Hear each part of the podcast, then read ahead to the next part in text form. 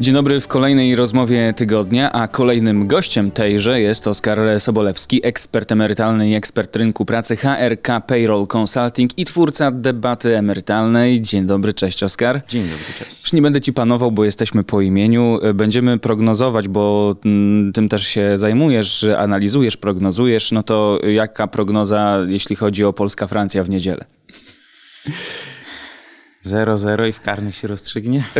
Szczęsny znowu da nam kolejny awans. No to bardzo optymistycznie. Hmm. Po tym, co widziałem w meczu z Argentyną, ja aż tak optymistyczny nie jestem, ale no cóż, wyszli... Cuda z... się zdarzają. Każdy może mieć słabszy dzień, teraz czas na Francję. No to rozumiem, że jest to jednak ten taki rodzaj niepoprawnego optymizmu. A czy z takim optymizmem powinniśmy patrzeć na wskaźniki e, ekonomiczne, takie jak na przykład wskaźnik inflacji, ten najnowszy, siedemnaście przecinek cztery, czyli pół punkta procentowego, e, mniej niż ten poprzednio, ale to jest liczony rok do roku, czyli musimy też to wytłumaczyć, że poprzedni był liczony e, październik do października, teraz liczymy listopad do listopada. Jest wyhamowanie dynamiki, czyli tak naprawdę ceny dalej rosną, Rosną gigantycznie, ale nie tak szybko, jak przewidywali ekonomiści. Jak możemy czytać te wskaźniki? Tak, to prawda. Znaczy, wiele osób spodziewało się, że może przekroczyć już osiemnaście procent, że może się zbliżyć do, do dwudziestu procent. Natomiast faktycznie tych dwudziestu procent, dziewiętnastu procent, a nawet osiemnastu procent jeszcze nie widzieliśmy. Natomiast no, nie możemy zakładać, że tej dziewiętnastki czy dwudziestki nawet z przodu jeszcze nie będzie, szczególnie na początku przyszłego roku, styczeń, a zwłaszcza luty, to może być ten rekordowy jeszcze miesiąc. Natomiast faktycznie no, nie jest to informacja świetna i nie jest moment, kiedy powinniśmy się nagle cieszyć, bo to nie Nie jest tak, że te ceny spadły, tylko one po prostu wolniej rosną. Także o tym też należy pamiętać przede wszystkim. No, rosną wolniej, czyli cieszymy się, że nie płacimy jeszcze drożej, natomiast nadal jest to, jest to większa, większa cena. No i oczywiście ta różnica cztery przecinek pięć procent, oczywiście pamiętajmy, że to jest na razie szybki szacunek. Mhm. W połowie grudnia G U S nam potwierdzi, chociaż ostatnio te szybkie Był szacunki jeden do jeden. mocno się mhm. sprawdzały i potwierdzały.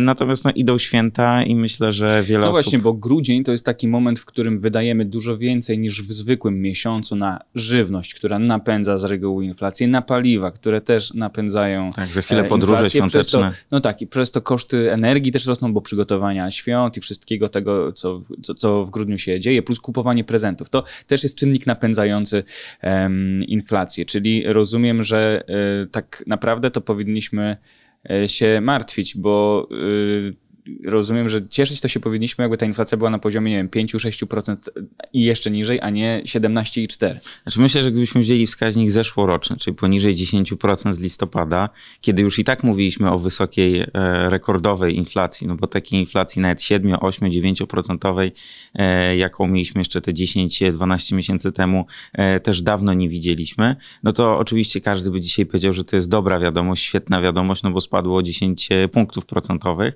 Natomiast y, faktycznie no to jeszcze nie jest ten moment, kiedy możemy się e, cieszyć. Jeżeli po tym lutym zacznie się ten trend spadkowy i to też nie będzie jeden czy dwa miesiące, a kilka miesięcy, no to wtedy będziemy mogli powiedzieć, że sytuacja powoli wraca do, do normy. Natomiast nadal to będzie wzrost cen wysoki i o tym też należy pamiętać, e, że w momencie, kiedy my dojdziemy do tego celu inflacyjnego, e, czyli spadniemy poniżej e, trzy procent, no to wtedy będziemy mogli się cieszyć. Natomiast no, te prognozy mówiące o tym, kiedy cel inflacyjny będzie, będzie osiągnięty, no to jest rok dwudziesty czwarty, dwudziesty piąty, a może później. Także tutaj na to trzeba to jest, jeszcze poczekać. To są takie trzy lata w stagflacji. Niestety tak. Znaczy to, że jest drogo, to, że będzie drożej i też pamiętajmy o tym, że inflacja to jest ta podawana przez Główny Urząd Statystyczny, to jest jedno, mhm. a drugie to jest taka nasza własna inflacja, no bo każdy ten swój koszyk dóbr ma zupełnie inny. Inni mają, inny koszyk mają emeryci, inni mają rodzice wychowujący małe dzieci, inni mają osoby, które żyją samotnie, jeszcze inni, którzy żyją bez dzieci, ale na przykład w kupili mieszkania w czasie pandemii i teraz mają wysokie raty kredytów. Także dla każdego ta inflacja oznacza coś, coś innego. No i też ten moment, kiedy będziemy z niej wychodzili, dla różnych grup społecznych jest inny. Pamiętajmy, wysokie stopy procentowe cały czas dotyczą dużej grupy. Oczywiście w tym roku są jeszcze wakacje.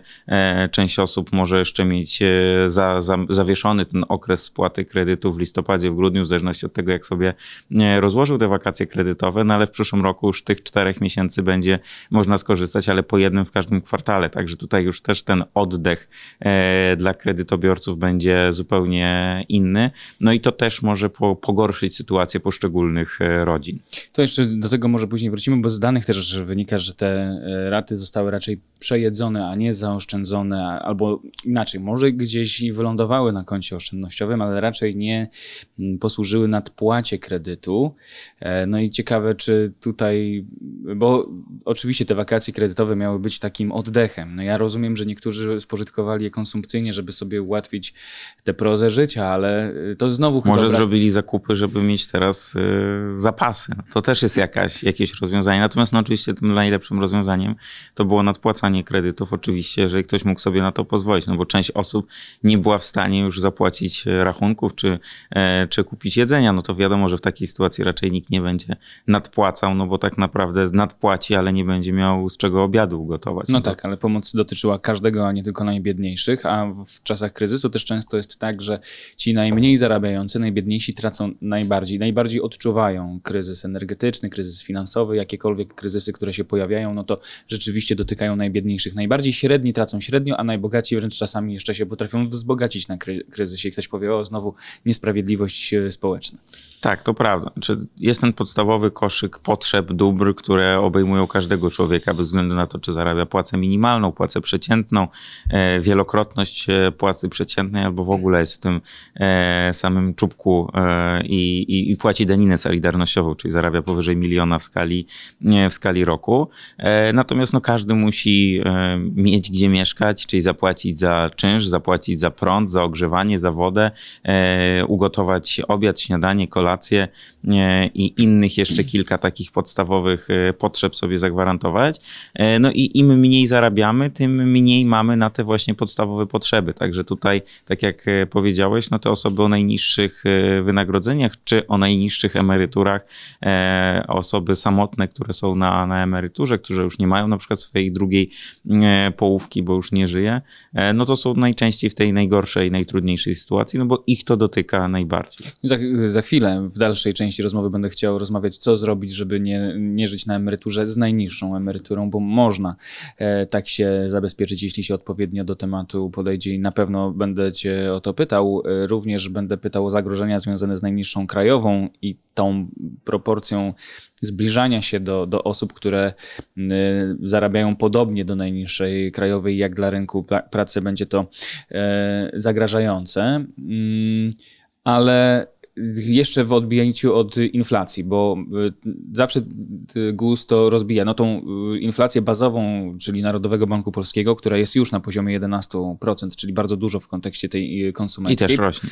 I też rośnie. Poznamy dopiero w połowie miesiąca, dzień po tym, kiedy GUS poda już ten ostateczny odczyt za listopad, ale z tego szybkiego szacunku widzimy, że um, jeśli chodzi o ceny paliw do prywatnych środków transportu, to wzrosły piętnaście i pół procent rok do roku, to jest nieco poniżej wskaźnika inflacji, ale później jest już gorzej, znacznie gorzej, bo nośniki energii, czyli energia po prostu trzydzieści sześć i osiem procent, a żywność i napoje bezalkoholowe dwadzieścia dwa i trzy procent.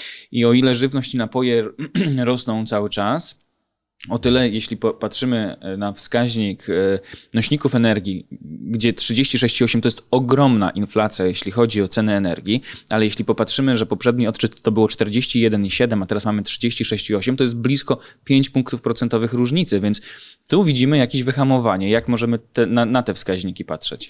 Znaczy faktycznie na razie są to jakieś takie po, po, pojedyncze sygnały, które pokazują, że jest trochę lepiej pod tym kątem. Natomiast pamiętajmy, że ogóle z tym zderzeniem, jeżeli chodzi o ceny, o ceny energii, powinniśmy się wstrzymać do początku przyszłego roku, no bo tak naprawdę jaka będzie sytuacja, jaka będzie też zima, jakie będzie to zapotrzebowanie na, na energię. Na razie październik, listopad prognozy pokazywały i te dane, które, które są gdzieś publikowane, mówiły, że to były raczej cieplejsze niż chłodniejsze, porównując dane do poprzednich lat miesiące, także tutaj też to zapotrzebowanie na energię było, było mniejsze. Pojawiają się jakieś prognozy, że zima może być dość mroźna, co oznacza, że to zapotrzebowanie na energię będzie większe, co też będzie się później przekładało na, na ceny. No biorąc pod uwagę to, jak wygląda cena opału, już jak sobie później spojrzymy na, na te dane jeszcze za październik, bo później już jak GUS publikuje te pełne dane o inflacji, tam są poszczególne e, ceny i to, jak, jak rośnie kwestia chociażby opału. E, no to tutaj też widzieliśmy już w październiku pewnego rodzaju wyhamowanie. Natomiast pamiętajmy, że część osób po prostu robiła te zapasy chwilę wcześniej. Także część osób to kupiła, część osób nie miała za co tego kupić, czekała na różnego rodzaju pomoc ze strony, ze strony państwa, a część osób po prostu nie kupiła, bo tego, tych środków, tego węgla, tego opału po prostu nie ma. Także tutaj też będziemy czekali, aż te ewentualne e, produkty, które pozwalają nam się ogrzać, no bo to jest też bardziej mm-hmm. szeroki tak. wachlarz. E, gaz, e, drewno, olej opałowy, drzewo. E, tak. No więc rozumiem, że jeśli e, mroźna zima się objawi, no to wtedy znowu wszyscy mogą, jak, jak trzeba będzie do, do, dorzucić do pieca, no to wtedy wszyscy mogą się rzucić po te nośniki energii właśnie, nie, tak to też nazwane. Biorąc i... pod uwagę, że tego produktu i tego opału e, mało na rynku. Dokładnie, no to może cena znowu pójść. Co znowu wpływ. będzie miało negatywny wpływ w sensie konsumenckim na inflację, bo ją będzie mocno podnosiło. Oczywiście styczeń, luty, no to też jest jeszcze efekt bazy, dlatego też ten drugi kwartał, no to jest łatwo prognozować, że spodziewamy się wyhamowania tej dynamiki inflacji, czyli spadku inflacji, mówiąc tak krótko, bo tak naprawdę to inflacja nadal będzie, ceny nadal będą rosły, tylko tyle, że z wolniejszą dynamiką, a ten drugi kwartał, no to tylko dlatego, że efekt bazy też ma tutaj bardzo duże znaczenie, więc właściwie wygląda to na to, że z drożyzną utkniemy na długie miesiące, kwartały, a może nawet na lata. I jak sobie z tym poradzić, bo zagrożeń jest wokół tego dużo, również na rynku pracy. Tak, to prawda. Znaczy, na dzień dzisiejszy jeszcze sytuacja na rynku pracy, patrząc oczywiście po takich danych ogólnych, tych dużych liczbach, ona nie wygląda jeszcze zbyt źle. Natomiast no, też pamiętajmy, że niektóre te dane dopiero spływają po pewnym czasie. Także tutaj też na to trzeba wziąć poprawkę. I pamiętajmy też o tym jeszcze, że część pracodawców czeka do początku przyszłego roku, żeby zobaczyć też, jak to będzie wyglądało, jak te podwyżki tak naprawdę na nich wpłyną. Kwestia płacy minimalnej to też jest dopiero podwyżka od pierwszego stycznia i od pierwszego lipca, chociaż ta lipcowa już, jeżeli pracodawca wytrzyma podwyżkę styczniową, no to ta lipcowa o sto dziesięć złotych, no to to już, już będzie... nie będzie aż tak drastyczna, chociaż no, ten pierwszy skok rzeczywiście jest trzy tysiące dziesięć brutto na te, na ten pierwszy, pierwszy skok. No prawie pięćset złotych. Prawie pięćset złotych, ale to jest bru, kwota brutto dla pracownika, dla pracodawcy koszt tak. będzie jeszcze wyższy. Tak, także tutaj te koszty z perspektywy pracodawców będą, będą wysokie. No, przy zatrudnianiu stu osób na najniższej krajowej, jeśli ktoś ma halę produkcyjną, to to jest naprawdę bardzo gigantyczny koszt. To prawda i pamiętajmy też o tym, że z jednej strony są osoby właśnie na płacy minimalnej. Część osób nam może wpaść w płacę minimalną, no bo jeżeli kogoś zatrudnialiśmy od wielu lat na przykład na trzy tysiące trzysta, na trzy tysiące czterysta, mm-hmm. to, już... to dzisiaj to już będzie osoba, która też musi tak. dostać podwyżkę, no bo no właśnie, ona ma... z automatu. Dokładnie. Z drugiej strony będziemy mieli osoby, które zarabiają dzisiaj trzy tysiące osiemset, cztery, tak. cztery tysiące dwieście, cztery tysiące czterysta i więcej też. No i one zobaczą, że osoby, już... które zarabiają płacę minimalną, dostają podwyżkę już nawet nie patrząc procentowo, ale patrząc kwotowo o pięćset złotych, no to mm-hmm. dlaczego oni też mają takiej podwyżki nie dostać? Kolejna spirala cenowa płacowa. Znowu um, wytwórcy produktów, towarów, usług by mus- muszą przerzucić na konsumenta koszty, bo rosną, będą rosły koszty pracownicze, ewentualnie zwalniać lub y, y, część kadry, szczególnie tej na najniższej krajowej zatrudnionych. No bo rzeczywiście ten problem, który, o którym teraz mówimy, jest taki, że jeśli przychodzi ktoś, kto jest nowy na rynku pracy i y, y, y, zaczyna, no i przychodzi pierwszy dzień i ma dostać na umowę o pracę przy pełnym etacie najniższą krajową, a ktoś tak jak mówi, już yy, nawet wpada z automatów w najniższą krajową, bo zarabiał do tej pory trzy tysiące trzysta do czterech tysięcy brutto, no to musi dostać automatycznie podwyżkę. I ktoś, kto zaczyna i pracuje tam na przykład, nie wiem, pięć siedem lat i przychodzi ktoś pierwszy dzień do, do pracy i ma dokładnie tę samą stawkę i ktoś mówi, no to o co chodzi? No to albo dostanę więcej, albo, no chyba, że coś trzeba będzie zrobić z tą najniższą krajową, czyli znowu albo szara strefa, pół etatu, a pół etatu do ręki, no nie wiem, jak to będzie wyglądało. Znaczy faktycznie może się okazać, że, że te problemy będą, będą dość duże, no bo wielu pracodawców e, będzie musiało gdzieś tych oszczędności szukać albo podnosić ceny, tylko no też... E, nie można ich podnosić w nieskończoność. Dokładnie, no bo gdzieś jest ten próg i ta granica, za którą do tego produktu się po prostu e, nie kupi. No ile ktoś może dzisiaj płacić za dany produkt, załóżmy, nie wiem, dwadzieścia złotych, mhm. e, no to jeżeli zapłacić ma za to dwadzieścia dwa, dwadzieścia trzy złote, no to pewnie jeszcze się na to zdecyduje. No ale jeżeli nagle za ten sam produkt ma zapłacić trzydzieści złotych albo czterdzieści złotych, no to się okaże, że tego produktu już nie będzie kupował. No i tak naprawdę ten e, pracodawca, ten, e, ten przedsiębiorca, no po prostu nie sprzeda tych, e, tych produktów, e, czy finalnie w ogóle nie będzie miał za co e, tym pracownikom e, zapłacić i w ogóle za co prowadzić e, działalności gospodarczej. Także o tym też e, pamiętajmy. E, z drugiej strony oczywiście no też nie ma się co dziwić, że część osób e, będzie przychodzić e, z pytaniem o, e, o podwyżkę. Oczywiście część tych pracodawców da te podwyżki, część pracodawców nie da tych podwyżek.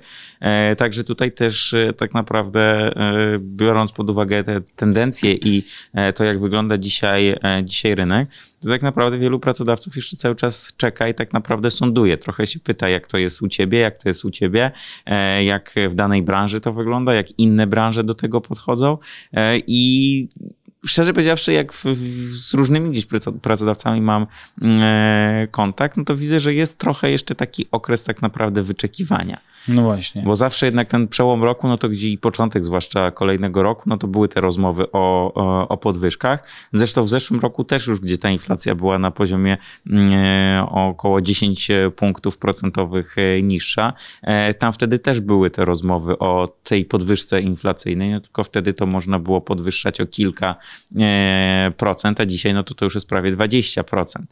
E, także to jest też dość, dość dużo. No i gdzieś ta granica jest, która to wszystko musi, musi zatrzymać. No i na to musimy się tak naprawdę gdzieś przygotować. No właśnie, ale też jak popatrzymy na dane G U S, które dotyczą średnich zarobków, czyli tak, tak zwanego przeciętnego wynagrodzenia, czyli średniej krajowej, no, ale... sześć tysięcy sześćset ale, jest teraz.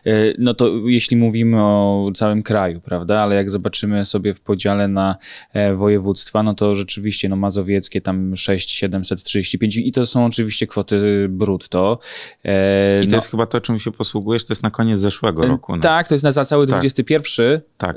E, oczywiście były wzrosty jeszcze w dwudziestym drugim, bo to G U S tak, po prostu... Ale to G U S, po, tak, po czasie to publikuje. Po czasie publikuje ze względu na to, że tutaj, ale to jest jakby pewien, pokazanie pewnego trendu, jeśli chodzi o województwa. Bardziej chodziło mi o wskazanie tego, że e, trochę na północ od mazowieckiego jest to, które zarabia najmniej, czyli warmińsko-mazurskiej. Tam średnia płaca w całym dwudziestym pierwszym to było cztery tysiące osiemset osiemdziesiąt pięć. I teraz jak mamy sobie pomyśleć, o co, co się wydarzy od lipca, czyli trzy tysiące siedemset, tak? trzy tysiące sześćset, przepraszam, trzy tysiące sześćset brutto, w porównaniu do tego, że tutaj no powiedzmy jakby było pięć brutto, no to dysproporcja, znaczy różnica między średnią dla całego regionu a najniższą krajową jest znikoma tak, tak naprawdę, bo to tak. będzie różnica rzędu tam powiedzmy tysiąc dwieście do, do maksymalnie tysiąc czterysta złotych brutto. No to, tak. to już jest naprawdę... I takich województw są chyba całe trzy, jak pamiętam te dane za zeszły rok, to które są poniżej pięć tysięcy. Yy, tak, mamy jeszcze tutaj na pewno Podkarpacie i Podkarpackie i Świętokrzyskie. Tak. Aha, tak jak patrzę na mapę to... Tak, tak, yy, tak to też kojarzę. Yy, no niestety jakby te dysproporcje są. No i też jeszcze pamiętajmy, że to jest całe województwo, a do tego mamy jeszcze miasta wojewódzkie, tak, które tak. są zawsze zawyżają. Tak. A... No jakbyśmy wzięli sobie już, odjęli te miasta, miasta wojewódzkie i spojrzeli na takie świętokrzyskie, czy, nie, czy, czy podkarpackie, czy, czy warmińsko-mazurskie, no to podejrzewam, że tam tej dużej różnicy pomiędzy przeciętnym a minimalnym już by nie było. Już by nie było. Czyli no po prostu mówiąc wprost, większość osób w takich województwach i to niemałych województwach, trzech z szesnastu, a to są tylko te, które mówimy, gdzie jest poniżej pięć tysięcy brutto, brutto miesięcznie w średniej dla regionu, a przecież to yy, takich, których, gdzie tam różnica, oczywiście no dysproporcja do mazowieckiego zawsze to jest ta duża, ale, tak, ale no właśnie, ale, ale tam, gdzie jest nieco ponad pięć tysięcy, to też jest sporo, więc mówiąc wprost, takich miejsc, w których Polacy zarabiają najniższą krajową wcale nie jest tak mało, albo są bliscy tej naj, najniższej krajowej, którą nawet jakbyśmy już tam liczyli do trzy tysiące sześćset. No, to, to jak mamy to czytać? Bo to naprawdę wygląda tak, jakby ktoś teraz zarabiał powiedzmy powyżej najniższej, miał takie przekonanie, że nie pracuje za najniższą, ale ta najniższa już właściwie... Taki próg psychologiczny też się będzie pojawiał, że, że ludzie zaczną pracować za najniższą krajową. Znaczy faktycznie ta płaca minimalna, ona rośnie dość szybko, jeżeli popatrzymy sobie na kwoty. Natomiast no też mamy wartość tych, tych pieniędzy, jeżeli sobie to odniesiemy do tego, jak te, chociażby to trzy tysiące sześćset. Siła nabywcza pieniądza. Dokładnie tak. Wyglądało i o ile było warte, chociażby jeszcze dwa lata temu, czyli nawet w, tym, w tych początkach, czy w środku pandemii, versus dzisiaj. No samo pięćset plus dzisiaj jest warte trzysta, poniżej trzysta sześćdziesiąt złotych, jeżeli sobie porównamy do roku szesnastego, czyli momentu, kiedy było, było wdrażane. No to widzimy, jak bardzo te pieniądze tracą, tracą na wartości. Także dzisiaj też mi się wydaje, że już coraz rzadziej będziemy się mogli do tego, do tego odnosić. Bo też tutaj porównujemy sobie i patrzymy na te płace z roku dwudziestego pierwszego, gdzie też już i tak była dość wysoka inflacja, ale jeszcze nie tak wysoka jak dzisiaj i one też były trochę silniejsze. Ten pieniądz więcej znaczył w portfelu. No dzisiaj przy tej dużo wyższej inflacji to nawet ta płaca minimalna tak naprawdę nie jest aż tak duża i o ile przypomnijmy sobie wypowiedź prezesa z kampanii wyborczej w roku dziewiętnastym, który mówił, że w roku dwudziestym trzecim, czyli na, od dwudziestego czwartego ta płaca minimalna będzie cztery tysiące, no to faktycznie ona będzie cztery tysiące wynosiła, no bo jeżeli weźmiemy pod uwagę to, no jak tak. ona będzie no zwiększana w przyszłym roku, tak. szczególnie, że to będzie na chwilę przed wyborami mm. ogłoszenie płacy minimalnej, no tak. to, to ona faktycznie przekroczy cztery tysiące, tylko to nie jest to cztery tysiące, o których Mówiło podejrzewam... Mówiło się wtedy, gdy, gdy wynosiła na przykład tysiąc osiemset, Dokładnie. najwyższa krajowa, no bo zawsze trzeba y, oczywiście brać pod uwagę siłę nabywczą pieniądza. Znaczy o ile to jest przy inflacji dwa do trzech procent czy jeszcze niższej, no to wtedy tak naprawdę nie zauważamy tego spadku, y, spadku wartości pieniądza. Tak, On oczywiście tak. się trochę zmniejsza. Ale już przy siedemnaście, osiemnaście, pod dwadzieścia podchodzącej to, to, to czuć w portfelu. Dokładnie.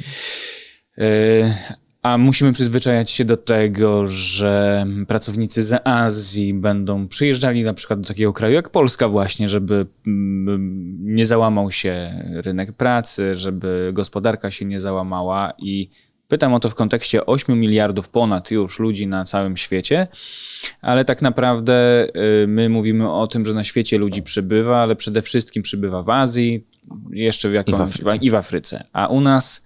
Mamy starzejące się społeczeństwo, ujemny współczynnik dzietności, czyli więcej nas, się, więcej nas umiera niż się rodzi i to też tworzy szereg problemów. Faktycznie współczynnik dzietności dzisiaj będzie w okolicy jeden przecinek trzy, może poniżej jeden przecinek trzy. Do zastępowalności pokoleń potrzebne jest dwa przecinek jeden, dwa przecinek piętnaście. Także widzimy, że za chwilę będziemy mieli o jeden mniej niż ten, który jest niezbędny do, do zastępowalności pokoleń. No i niewątpliwie jesteśmy w, czy w tym szarym końcu Unii Europejskiej, jeżeli chodzi o współczynnik dzietności. Oczywiście, jeżeli spojrzymy na no, współczynniki dzietności w poszczególnych krajach, nawet w Chinach one nie są na tym wysokim poziomie, czyli nadal relatywnie mało osób się rodzi. Natomiast my żyjemy dłużej i to jest przede wszystkim, dlaczego w dwa, dwa tygodnie, trzy tygodnie temu w połowie listopada świętowaliśmy, a przynajmniej informowaliśmy o tym, że mamy już osiem miliardów ludzi na świecie, to nie jest dlatego, że my się aż tak szybko rodzimy i tych urodzeń nowych jest tak dużo, tylko my po prostu dłużej żyjemy. Ta średnia długość życia się zwiększa, no i to też powoduje, że tych osób na Ziemi jest coraz więcej i teraz mamy ich już ponad osiem miliardów. W kolejnych kilkunastu, kilkudziesięciu latach będziemy się zbliżali do tych dziewięciu, może dziesięciu miliardów, chociaż tutaj są różne, różne prognozy. Natomiast to już pewnie będzie gdzieś ten maksymalny poziom i później gdzieś będziemy zaczynali, zaczynali spadać. Natomiast faktycznie zwiększa się liczba ludności w Azji. Same Chiny i, i Indie to jest, no tak. To są prawie trzy miliardy. I tutaj walka o hegemonię, tak. Rozumiem, taka w cudzysłowie walka, i bo to oczywiście też nie ma to... Przyszły rok to będzie ten moment, kiedy Indie staną się naj Najludniejszym krajem na świecie i Chiny zostaną zdetronizowane pod tym, pod tym kątem. No Natomiast tutaj... Indie mają dużo mniej przestrzeni. W sensie jakby spojrzeć na to, to tam jest przeludnienie po prostu totalne i to wcale nie jest dobrze dla tego kraju, że tam przybywa kolejnych ludzi w sytuacji, w której po prostu no, nie są na to gotowi. To prawda. I to są jakby te największe kraje Azji i świata, a z drugiej strony mamy też te kraje, osiem krajów, w których będzie ponad połowa urodzeń w następnych, w następnych latach. Mhm. To poza Indiami będzie jeszcze na przykład Pakistan, Nigeria, Demokratyczna Republika Kongo i kilka jeszcze, jeszcze innych. No i to przede wszystkim tam na będzie Na te osiem się... rozłoży się cały ten... Ca... Połówka tego, połowa. Tak, pięćdziesiąt procent no to... tych tych urodzeń. Natomiast pamiętajmy, tam nie ma krajów z Europy, tam nie ma krajów, tam nie ma Stanów Zjednoczonych.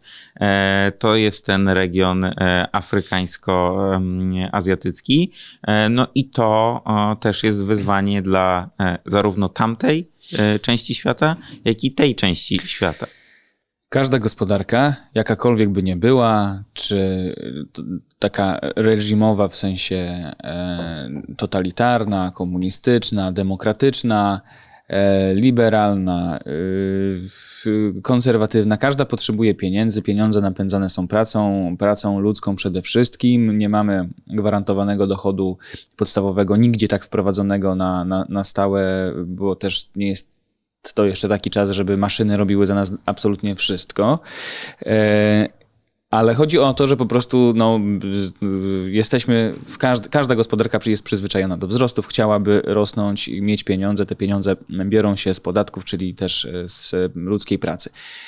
No i teraz, jeśli mamy starzejące się społeczeństwo i nie przybywa tych nowych urodzeń, nie jesteśmy w stanie zastąpić jeden do jednego pokolenia, które odchodzi powiedzmy na emeryturę i wypada z rynku pracy, ale wciąż żyje, bo to tak w statystykach jest pokazywane. Życzymy każdemu zdrowia i długich lat życia. I teraz tak, to albo właśnie musimy, rozumiem, tych pracowników z Azji lub z Afryki ściągnąć do siebie, żeby pracowali u nas i napędzali nam gospodarkę, albo wydłużać wiek emerytalny, no nie wiem, do ilu, siedemdziesiąt, siedemdziesiąt pięć, a może do osiemdziesiąt. Będziemy pracować.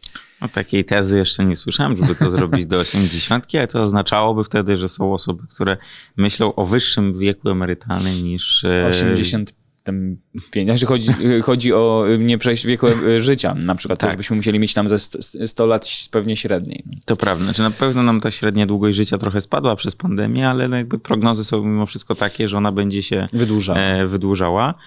Natomiast biorąc pod uwagę sytuację na rynku, na rynku pracy, biorąc pod uwagę... Czyli też... oczywiście z tymi osiemdziesięcioma latami żartowałem, tylko po prostu, żeby pokazać, no przyzwyczajenie, mamy sześćdziesiąt sześćdziesiąt pięć w Polsce. A za chwilę pewnie mi powiesz, że siedemdziesiąt pięć to jest taka liczba, która byłaby realna, albo siedemdziesiąt na pewno. No myślę, że dla kobiety jeszcze dzisiaj deka- dekada. Dla kobiety tak, natomiast biorąc pod uwagę sytuację i trendy, jakie są w, w Unii Europejskiej chociażby, no to wiele krajów ten wiek emerytalny podnosi. I zrównuje płciowo. I zrównuje, tak, tak, bo to już jest jakby ten, tego podziału nie ma. Kobiety żyją, żyją dłużej, czyli one jakby przez to, że przychodzą wcześniej na emeryturę i żyją dłużej, no to z, od razu mają tę dłuższą, niższą emeryturę. Także tutaj od razu jest taka, taka zależność. No tak. Znaczy, dostają mniej co miesiąc, bo ZUS patrząc na dane gusu, prognozuje, że taka kobieta statystycznie żyje dłużej od mężczyzny, więc dłużej będzie pobierała, więc musi te, tych pieniędzy... Tu na szczęście ZUS jakby i GUS ustalający tablicę, on je trochę uśrednia, no bo w tej sytuacji ta dysproporcja i te, te, te no tak. emerytury byłyby jeszcze niższe w przypadku, w przypadku kobiet. One są w pewnym sensie uśrednione, natomiast faktycznie biorąc pod uwagę sytuację kobiet, no to przychodząc w wieku sześćdziesięciu lat, średnia długość życia to jest nieco poniżej, chociaż jeszcze niedawno było ponad osiemdziesiąt lat, czyli mhm. statystycznie to jest dwadzieścia lat na, na emeryturze. W przypadku mężczyzn sześćdziesiąty piąty rok życia, a średnia długość życia około siedemdziesiąt dwa, czyli siedem lat na emeryturze. Także tutaj też widzimy dużą, dużą różnicę. No i finalnie faktycznie ta debata o wyrównywaniu i podnoszeniu wieku emerytalnego powinna zostać rozpoczęta, zwłaszcza, że widzimy, jak ten rynek pracy zaczyna wyglądać. To, że ta liczba osób w grupie poprodukcyjnej zwiększa się, ona się zwiększyła o ponad milion osiemset tysięcy osób w ciągu dziesięciu lat. Spis powszechny dwa tysiące jedenasty do dwudziestego pierwszego. To są takie bardzo wyraźne dane nam to pokazujące. Z drugiej strony, patrząc na prognozy dotyczące lata dwudziestego drugiego do dwudziestego siódmego, jak się będzie zmniejszała populacja Polski, zmniejszy się o jakiś milion osób.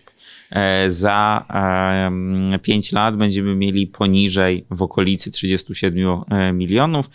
Wczoraj, czy przedwczoraj Główny Urząd Statystyczny opublikował już takie ostateczne dane za rok dwa tysiące dwudziesty pierwszy i tam też już widzimy, że było nas poniżej trzydziestu ośmiu mm. milionów. A jeszcze do niedawna były prognozy, że dopiero w połowie tego roku spadliśmy poniżej trzydziestu ośmiu milionów. Oczywiście pamiętajmy, że do Polski przyjechało chociażby około miliona osób z Ukrainy, zwłaszcza kobiety, zwłaszcza dzieci. Natomiast no to też pytanie, jak długo one pozostaną w Polsce, jak, jak, to, będzie, jak to będzie wyglądało. Natomiast no, biorąc pod uwagę już te dane, które publikuje Główny Urząd Statystyczny, no niewątpliwie Polska się zmniejsza. Zmniejsza się liczba osób, które się rodzą. Zmniejsza się ta liczba przedprodukcyjna, zmniejsza się liczba produkcyjna i zwiększa się liczba poprodukcyjna.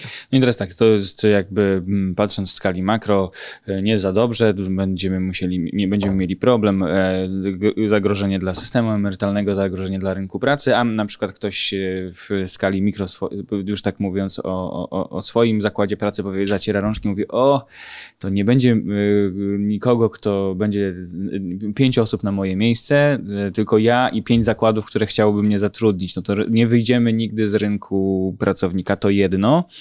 Drugie, jeśli mówimy o pracy na emeryturze do dłuższego wieku, no to ktoś może powiedzieć, a siedzi dwóch facetów i na przykład jakaś kobieta i oni mi będą mówić, że ja mam pracować do siedemdziesiątki albo sześćdziesięciu pięciu czy sześćdziesięciu siedmiu, gdzie mam teraz sześćdziesiąt i jak chcę, to sobie będę pracowała dłużej, a jak nie, to weź ty chłopie, wychowaj dzieci, pracuj w międzyczasie i zrozumiesz, jak to jest, że chcę mieć sześćdziesiąt lat i przejść na emeryturę. Lub na przykład ktoś powie, nie układajcie mi życia, ja sam będę wiedział, jak będę miał biedną emeryturę, to będę miał biedną, ale sam sobie zdecyduję, ile będę pracował. To dwa wątki, to może ten pierwszy najpierw, jeśli chodzi o rynek pracownika, czyli rzeczywiście, czy to tak jest, że wieczny rynek pracownika ze względu na to, że będzie nas coraz mniej.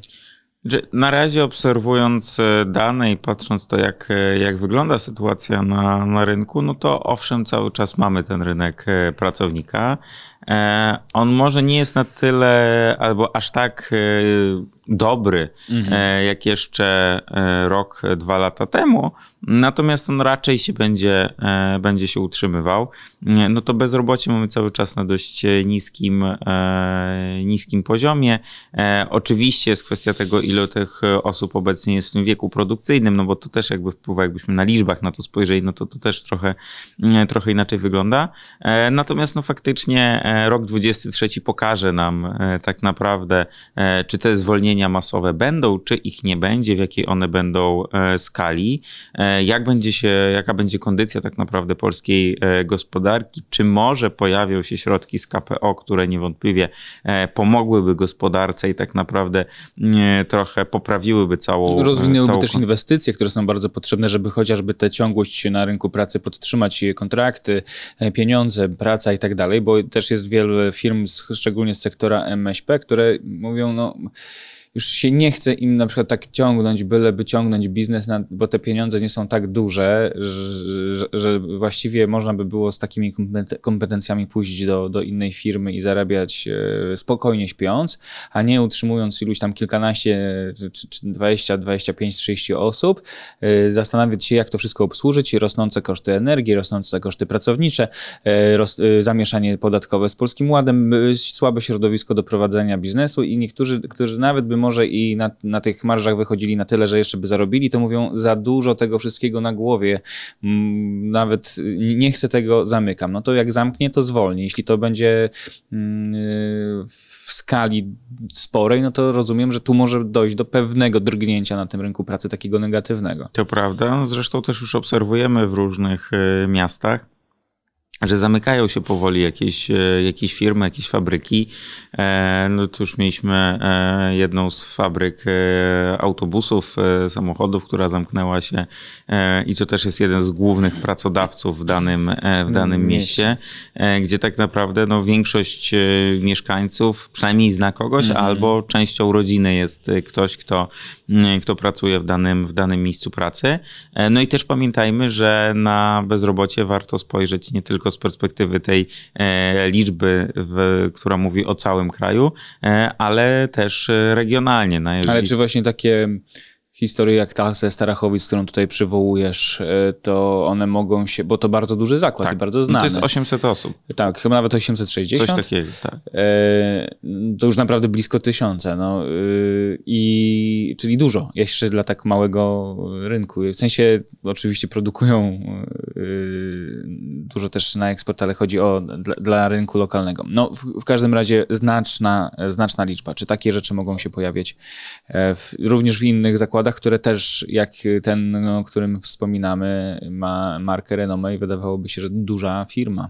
To prawda. Znaczy, no, też do końca nigdy nie wiemy, jak wygląda sytuacja w, danym, danym, w danej firmie, ale jeżeli sobie spojrzymy, to tam już też w jakichś okolicznych miastach też jakiś zakład produkcyjny, może trochę mniejszy, jeżeli chodzi o liczbę, liczbę osób. Czyli znowu to świętokrzyskie, które tak. też nawet w tych danych G U S wynika, że tam się zarabia najmniej, a jeszcze może to się jeszcze pogłębić tak, ta sytuacja. Tak, ja nie mam teraz jakby przed sobą danych dotyczących bezrobocia z tym podziałem na, mhm. na województwa, natomiast no tutaj niewątpliwie różnego rodzaju podział jest dość, dość mocno widoczny. Czyli takich zagrożeń jest dużo. Rozumiem, że ten, to, czy rynek pracownika przetrwa, przynajmniej, albo czy, czy się na chwilę nie odwróci, bo, bo pewnie na, pe, bo na pewno ja odwróci, to rozumiem, inaczej. Że najbliższe dwa, trzy, cztery do półrocza to się zdecyduje, czy nie będzie odwrócenia ról. Myślę, że aż tak źle z perspektywy pracowników być nie powinno. Natomiast no, tu jest wiele, wiele zmiennych, które jakby mogą spowodować, że jednak ta sytuacja się, się pogorszy. Natomiast no, biorąc pod uwagę ten pierwszy kwartał, drugi kwartał dwa tysiące dwudziestego trzeciego roku, czyli te najbliższe sześć, siedem miesięcy, mhm. myślę, że one będą bardzo, bardzo istotne. Jak sytuacja będzie wyglądała do wakacji, myślę, że wtedy będziemy mogli więcej powiedzieć, no bo tak naprawdę przez te pierwsze miesiące, przez te pierwsze dwa kwartały przetoczy się najwięcej tych złych, złych przesłanek. No i też miejmy nadzieję, że, że te środki z K P O, o których mówiłem, no, że one się w końcu pojawią, no bo to też są miliardy na inwestycje, miliardy na miejsca pracy, które mogą tak naprawdę wielu firmom pomóc i które niestety nie znalazły się jeszcze w Polsce, a może okazałoby się, że wiele firm przetrwałoby, mhm. bo te środki byłyby zagwarantowane, bo inflacja by była niższa też przez to, że te środki byłyby już w gospodarce, już byłyby przeznaczane na inwestycje. Zielona energia byłaby w większym procencie. I niezależnienie się od też tych newralgicznych dostaw i tak dalej, i tak dalej. Jest to ogrom, jeśli chodzi o K P O. A wracając do tej emerytury, jeśli słuchają nas osoby w różnym wieku, zarówno bardzo młode, jak i takie, nie wiem, w średnim wieku i osoby pewnie, które do wieku emerytalnego się zbliżają lub już są na emeryturze. I teraz skupiając się na takich osobach, które do emerytury mają jeszcze dekady. I jak... rozumiem, że nie powinny te osoby przyzwyczajać się do takiego wieku emerytalnego, jaki mamy dziś. To znaczy, od którego momentu, ile, kto, na przykład, nie wiem, dzisiejsi dwudziestolatkowie muszą sobie założyć, że jeśli do emerytury, to do siedemdziesięciu lat, czy może już czterdziestolatkowie też powinni mieć taką percepcję? dwudziestotrzydziestolatkowie myślę, że tak. Ten sześćdziesiąty siódmy trochę nam znany, bo, bo taka ta reforma była sześćdziesiątego siódmego roku życia jako wieku emerytalnego, sześćdziesiąty ósmy, sześćdziesiąty dziewiąty, w zależności od tego, jak ta średnia długość życia będzie nam się zwiększała. Natomiast no, osoby dzisiejsi pięćdziesięciolatkowie, no myślę, że mogą być spokojni, że ich to raczej, a, a zwłaszcza pięćdziesięciolatki, że ich to raczej nie czeka. Zresztą też pamiętajmy reformę, która była już za chwilę sprzed dziesięciu lat, czyli to wydłużenie wieku emerytalnego do, trzydziestego, do sześćdziesiątego siódmego roku życia. Ono w przypadku kobiet było rozłożone na prawie trzydzieści lat, podnoszenie tego, tego wieku o siedem lat. To nie było tak, że kobieta pięćdziesięciodziewięcioletnia w momencie wejścia w życie tej reformy miała dostać ekstra, sześć, ekstra siedem lat, czy miała jeszcze pracować osiem lat. Ona miała tam pracować do sześćdziesiątego roku życia i dwóch miesięcy na przykład, czy kwartału. Kwartału jeszcze, gdzie umówmy się, większość osób i tak nie przychodzi pierwszego dnia, tylko raczej w ciągu kilku miesięcy po osiągnięciu wieku, wieku emerytalnego. Także ten okres przejściowy, on był bardzo, bardzo długi. Dzisiaj tak naprawdę tylko mężczyźni mieliby sześćdziesiąty siódmy rok życia. Kobiety miałyby, jeżeli dobrze pamiętam, bo teraz chyba sześćdziesiąty drugi. Po dekadzie od momentów, kiedy, czy, czy do, dochodzenie do tego wieku tak. Naprawdę to nie było z dnia na dzień, no ale rozumiem, że że tak jest, że, że ten wiek się będzie pewnie wydłużał, bo zawsze jak się spotykamy, mówisz, nie, to nie jest pytanie, czy się wydłuży, tylko kiedy. Tak, a to... kiedy mógł, mógłby? Rozumiem, że w, przy, ta władza chciałaby robić wszystko, by nie dostrzegać tej potrzeby, bo znowu trzeba patrzeć na to bardziej całościowo, a no, jak się coś obniża, to potem to podwyższyć i nawet... Bo to jest abstrakcja dla wielu osób, które mają sobie wyobrazić, że za czterdzieści, albo za dwadzieścia, albo za trzydzieści, czy za piętnaście nawet lat, żeby miały godne życie na emeryturze, no to muszą pracować dłużej, bo... Bo nikt tak, no, no bo, bo to jest trudne do wyobrażenia, trudno jest złapać taką perspektywę. Tak, ale też pamiętajmy o tym, że jeżeli dzisiaj mamy osobę, która ma trzydzieści lat, trzydzieści pięć lat, czy nawet czterdzieści lat, no to dla niej ten sześćdziesiąty rok życia to nadal jest jeszcze pewnego rodzaju abstrakcja, sześćdziesiąty piąty czy sześćdziesiąty siódmy. Dla osoby, która ma dzisiaj pięćdziesiąt osiem, pięćdziesiąt dziewięć, sześćdziesiąt lat, no to faktycznie ta perspektywa jest trochę, trochę krótsza i też inaczej na to, na to patrzymy.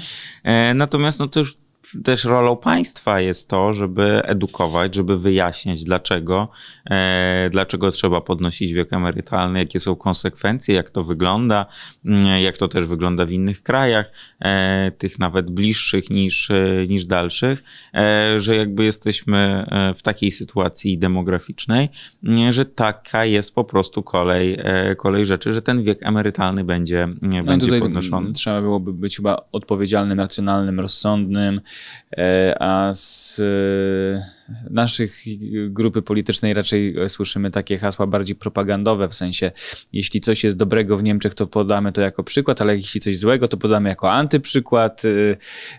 No to jest jakby już nie wiadomo, czy w jakiś, bo, bo, bo, coś do, bo coś jest dobrego w Niemczech, coś jest złego, już nie wiadomo, czy te Niemcy są całkowicie złe, czy trochę dobre, a może całkowicie dobre. No, mamy ten problem, bo rzeczywiście z edukacją i z takim odpowiedzialnym mówieniem o, o, o, o tym, jak to jest w społeczeństwie obywatelskim. Rzeczywiście w Polsce jest duży problem i z, też przez to, że przez dziesięciolecia karmi się kiełbasą wyborczą, to potem jeśli tą kiełbasę wyborczą się zabiera i zamienia się ją na twarde fakty, dane i pokazuje i edukuje i, i, i otwiera umysły, to potem no, tym oporniej jest tę wiedzę wgrać w taki umysł, bo był karmiony przez dziesięciolecia czymś innym i jest przyzwyczajony do tego, że ma coś dostać, bo jak nie dostanie, to nie zagłosuje.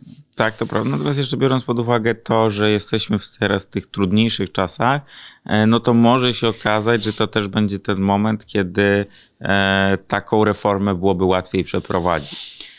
No bo jednak trudne czasy często sprzyjają tym złym, mniej popularnym decyzjom i podejmowaniu tych złych i mniej popularnych decyzji. Natomiast no oczywiście nie wyobrażam sobie niestety, żeby jakaś partia szła w przyszłym roku do wyborów parlamentarnych z hasłem podniesiemy, wyrównamy wiek emerytalny. No bo wiadomo, że tego rodzaju hasło się nie, nie, nie przebije.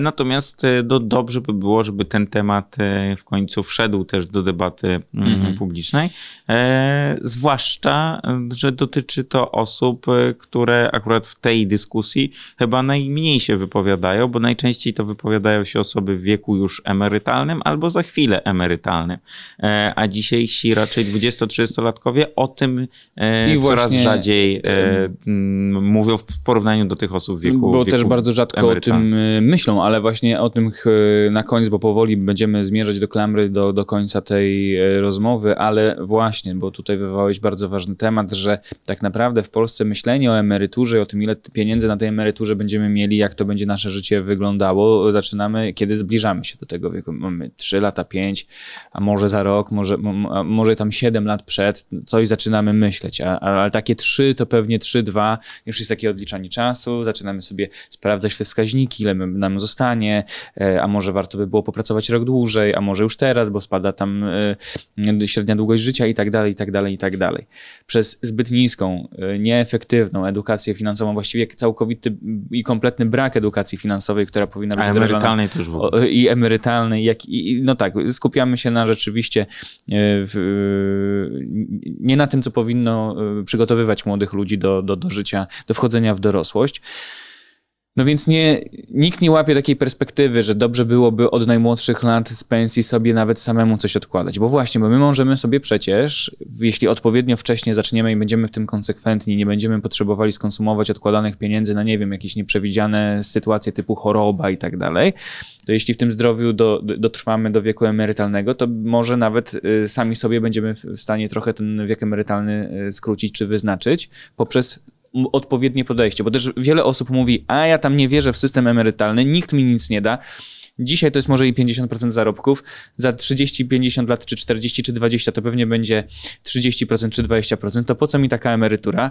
To ja już w ogóle może sobie zmienię charakter zatrudnienia, nie będę myślał o emeryturze, ale samemu to, co zarobię, to zacznę odkładać. No to w jaki sposób, żeby nie mieć głodowej emerytury i może jak pracować i jak odkładać, żeby może samemu sobie wybrać wiek emerytalny, czy chce sześćdziesiąt, sześćdziesiąt pięć czy siedemdziesiąt i, i, i gdzie odkładać pieniądze i jak to robić mądrze, żeby nie, nie mieć tego głodowego świadczenia, tylko być prawdziwym rentierem i cieszyć się życiem. Znaczy faktycznie tej świadomości nie ma. Niestety to jest duży, duży problem. Ja też często rozmawiając na, na Instagramie z, z młodymi osobami, bo to też biorąc pod uwagę ten przekrój, to są najczęściej osoby gdzieś tam w okolicy trzydziestu, trzydziestu kilku lat, no oni też mówią, że, że tej edukacji nigdy nie, nie było, że ani w jednej szkole, ani w drugiej szkole nikt o tym nie mówił. To są osoby, które też pracują i na etacie, i są przedsiębiorcami, przedsiębiorczyniami, także tutaj ten przekrój też jest dość, dość duży, no ale ta świadomość im się właśnie wtedy, wtedy budzi i o ile faktycznie jeszcze kilka lat temu, ja myślę, że tu wprowadzenie P P K jest pewnego rodzaju cezurą, mm-hmm. o emeryturach mówiło się mało, zwłaszcza na początku roku, kiedy była waloryzacja, albo jeżeli była jakaś sytuacja dotycząca wieku emerytalnego, no ewentualnie jakieś tam wcześniejsze emerytury. Natomiast dzisiaj o tym długoterminowym oszczędzaniu mówi się coraz, coraz więcej. O tym też indywidualnym długoterminowym oszczędzaniu, czyli z jednej strony mamy I K E, I G Z E, już patrząc tak stricte tym, co oferuje nam system emerytalny ze swoimi ulgami podatkowymi na wejściu czy na wyjściu, w zależności od tego, czy to jest I K E czy I G Z E.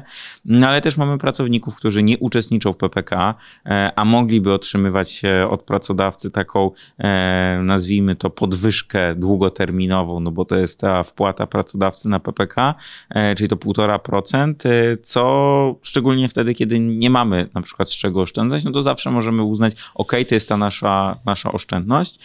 No i tutaj akurat argument jest taki, że no ale... Tylko, że przez te wszystkie zamachy na O F E, różne, z, z obrzydzenie tego, że jak władza się zabiera, to nawet nawet jeśli y, rząd zrobi coś, bo sama w sobie, samo w sobie wprowadzenie P P K jest bardzo pozytywne, może, może naprawdę, można fajnie... Znaczy, wiadomo, że ma, ma wady, można by było zawsze coś to, zmienić, bo wszystko... Wady wieku dziecięcego tak. są też do nadrobienia, nie ma systemu idealnego, no ale nie o to chodzi, też nie możemy po prostu już tak by tylko samych pomyj wylewać na, na wszystko, co się dzieje z tego obozu rządzącego. Akurat to P P K ma, ma sens, jest całkiem mądrym rozwiązaniem. Oczywiście z pewnymi być może błędami do naprawienia, ale chodzi mi o to odczucie społeczne, że jest jednak takie Nie, tak, tak, jeszcze tak się, pa, pa, pamięć pokoleniowa, nie, nie, brak zaufania do systemu i wtedy ludzie mówią, no to, ale mają przecież też inne wybory, każdy może robić to na własną rękę. Znowu oczywiście mało kto to robi, ale może przecież. Tak, to prawda. Natomiast jeszcze tylko kończąc temat tak. P P K, jeżeli nie ufamy faktycznie samemu P P K, no to zawsze możemy zrobić zwrot, czyli wypłacić te wszystkie środki, które mamy na swoim, na swoim rachunku. Oczywiście tam jest kilka potrąceń, ale nadal finalnie jesteśmy na, na plusie i możemy te środki wykorzystać albo zainwestować też długoterminowo w dowolny cel, który chcemy i sami sobie wybierzemy. I na przykład uznajemy, polityka inwestycyjna P P K nam się nie podoba, bo inwestuje w WIG dwadzieścia. No to zainwestuję sobie w coś innego w ramach I G Z E. No i to też możemy, możemy zrobić. Natomiast to, co dobrego zrobiło P P K, no to wzbudziło właśnie tą, tą świadomość. Jakby to jest ten, że warto odkładać na, na emeryturę.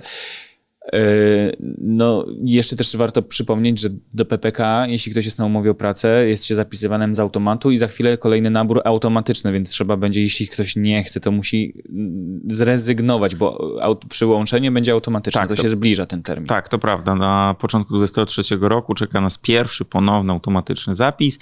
Czy wszystkie osoby, które zrezygnowały na etapie tworzenia P P K, czy na etapie zatrudnienia, jeżeli zmieniały pracę w ostatnich miesiącach, to zostaną ponownie zapisane Do, do P P K automatycznie. Oczywiście dalej będą mogły zrezygnować, także jakby to nadal będzie dobrowolne, ale jakby taki mechanizm P P K jest taki, żeby co jakiś czas, tutaj co cztery lata, bo to jest cykliczne rozwiązanie, później w dwa tysiące dwudziestym siódmym roku ten ponowny automatyczny zapis przeprowadzić. Natomiast no też pamiętajmy, że nasze środki emerytalne są też waloryzowane w Zakładzie Ubezpieczeń Społecznych. Warto też sobie śledzić to, ile my tego kapitału emerytalnego mamy w Zakładzie Ubezpieczeń Społecznych.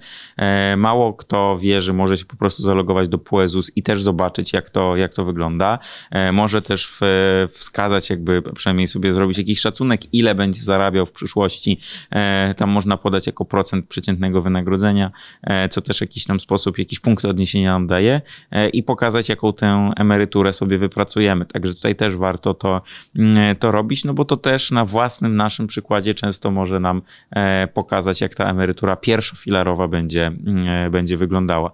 Natomiast no niewątpliwie oszczędzajmy nawet małe kwoty, ale róbmy to regularnie, bo to jakby nie jest sukcesem, jeżeli za, zaoszczędzimy w danym roku tysiąc złotych i wpłacimy to jednego miesiąca, ale lepiej nawet jeżeli to będzie po pięćdziesiąt, po, po, po osiemdziesiąt, po dziewięćdziesiąt złotych, ale co miesiąc, no bo będziemy mieli ten nawyk. Mhm. I też wtedy zobaczymy, mamy lepszy miesiąc, no Mogę to więcej. Mamy sto pięćdziesiąt, a nie pięćdziesiąt. Mamy gorszy, no to zejdźmy znowu do tych pięćdziesięciu, ale, ale starajmy się tak. systematycznie, żeby była, był odruch oszczędzania i odkładania.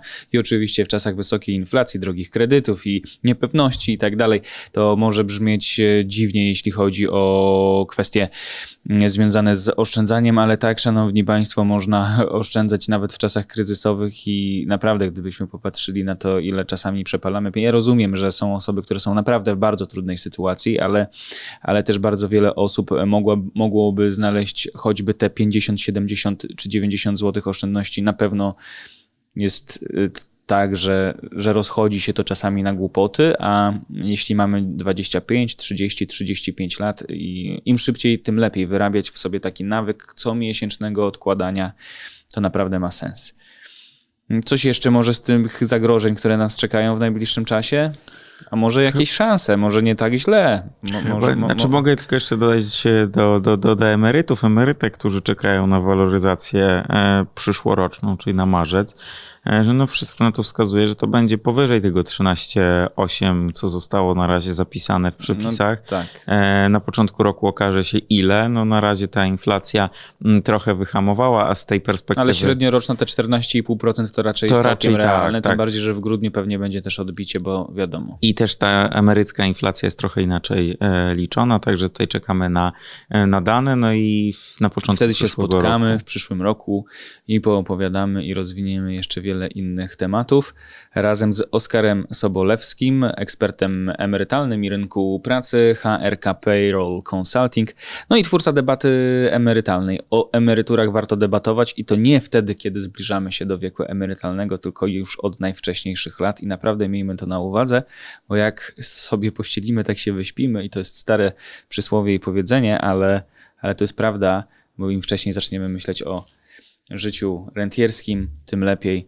Paweł Orlikowski, bardzo dziękuję za kolejną rozmowę tygodnia. Oskar, dzięki. Bardzo dziękuję, dzięki. Wszystkiego dobrego i do zobaczenia za tydzień.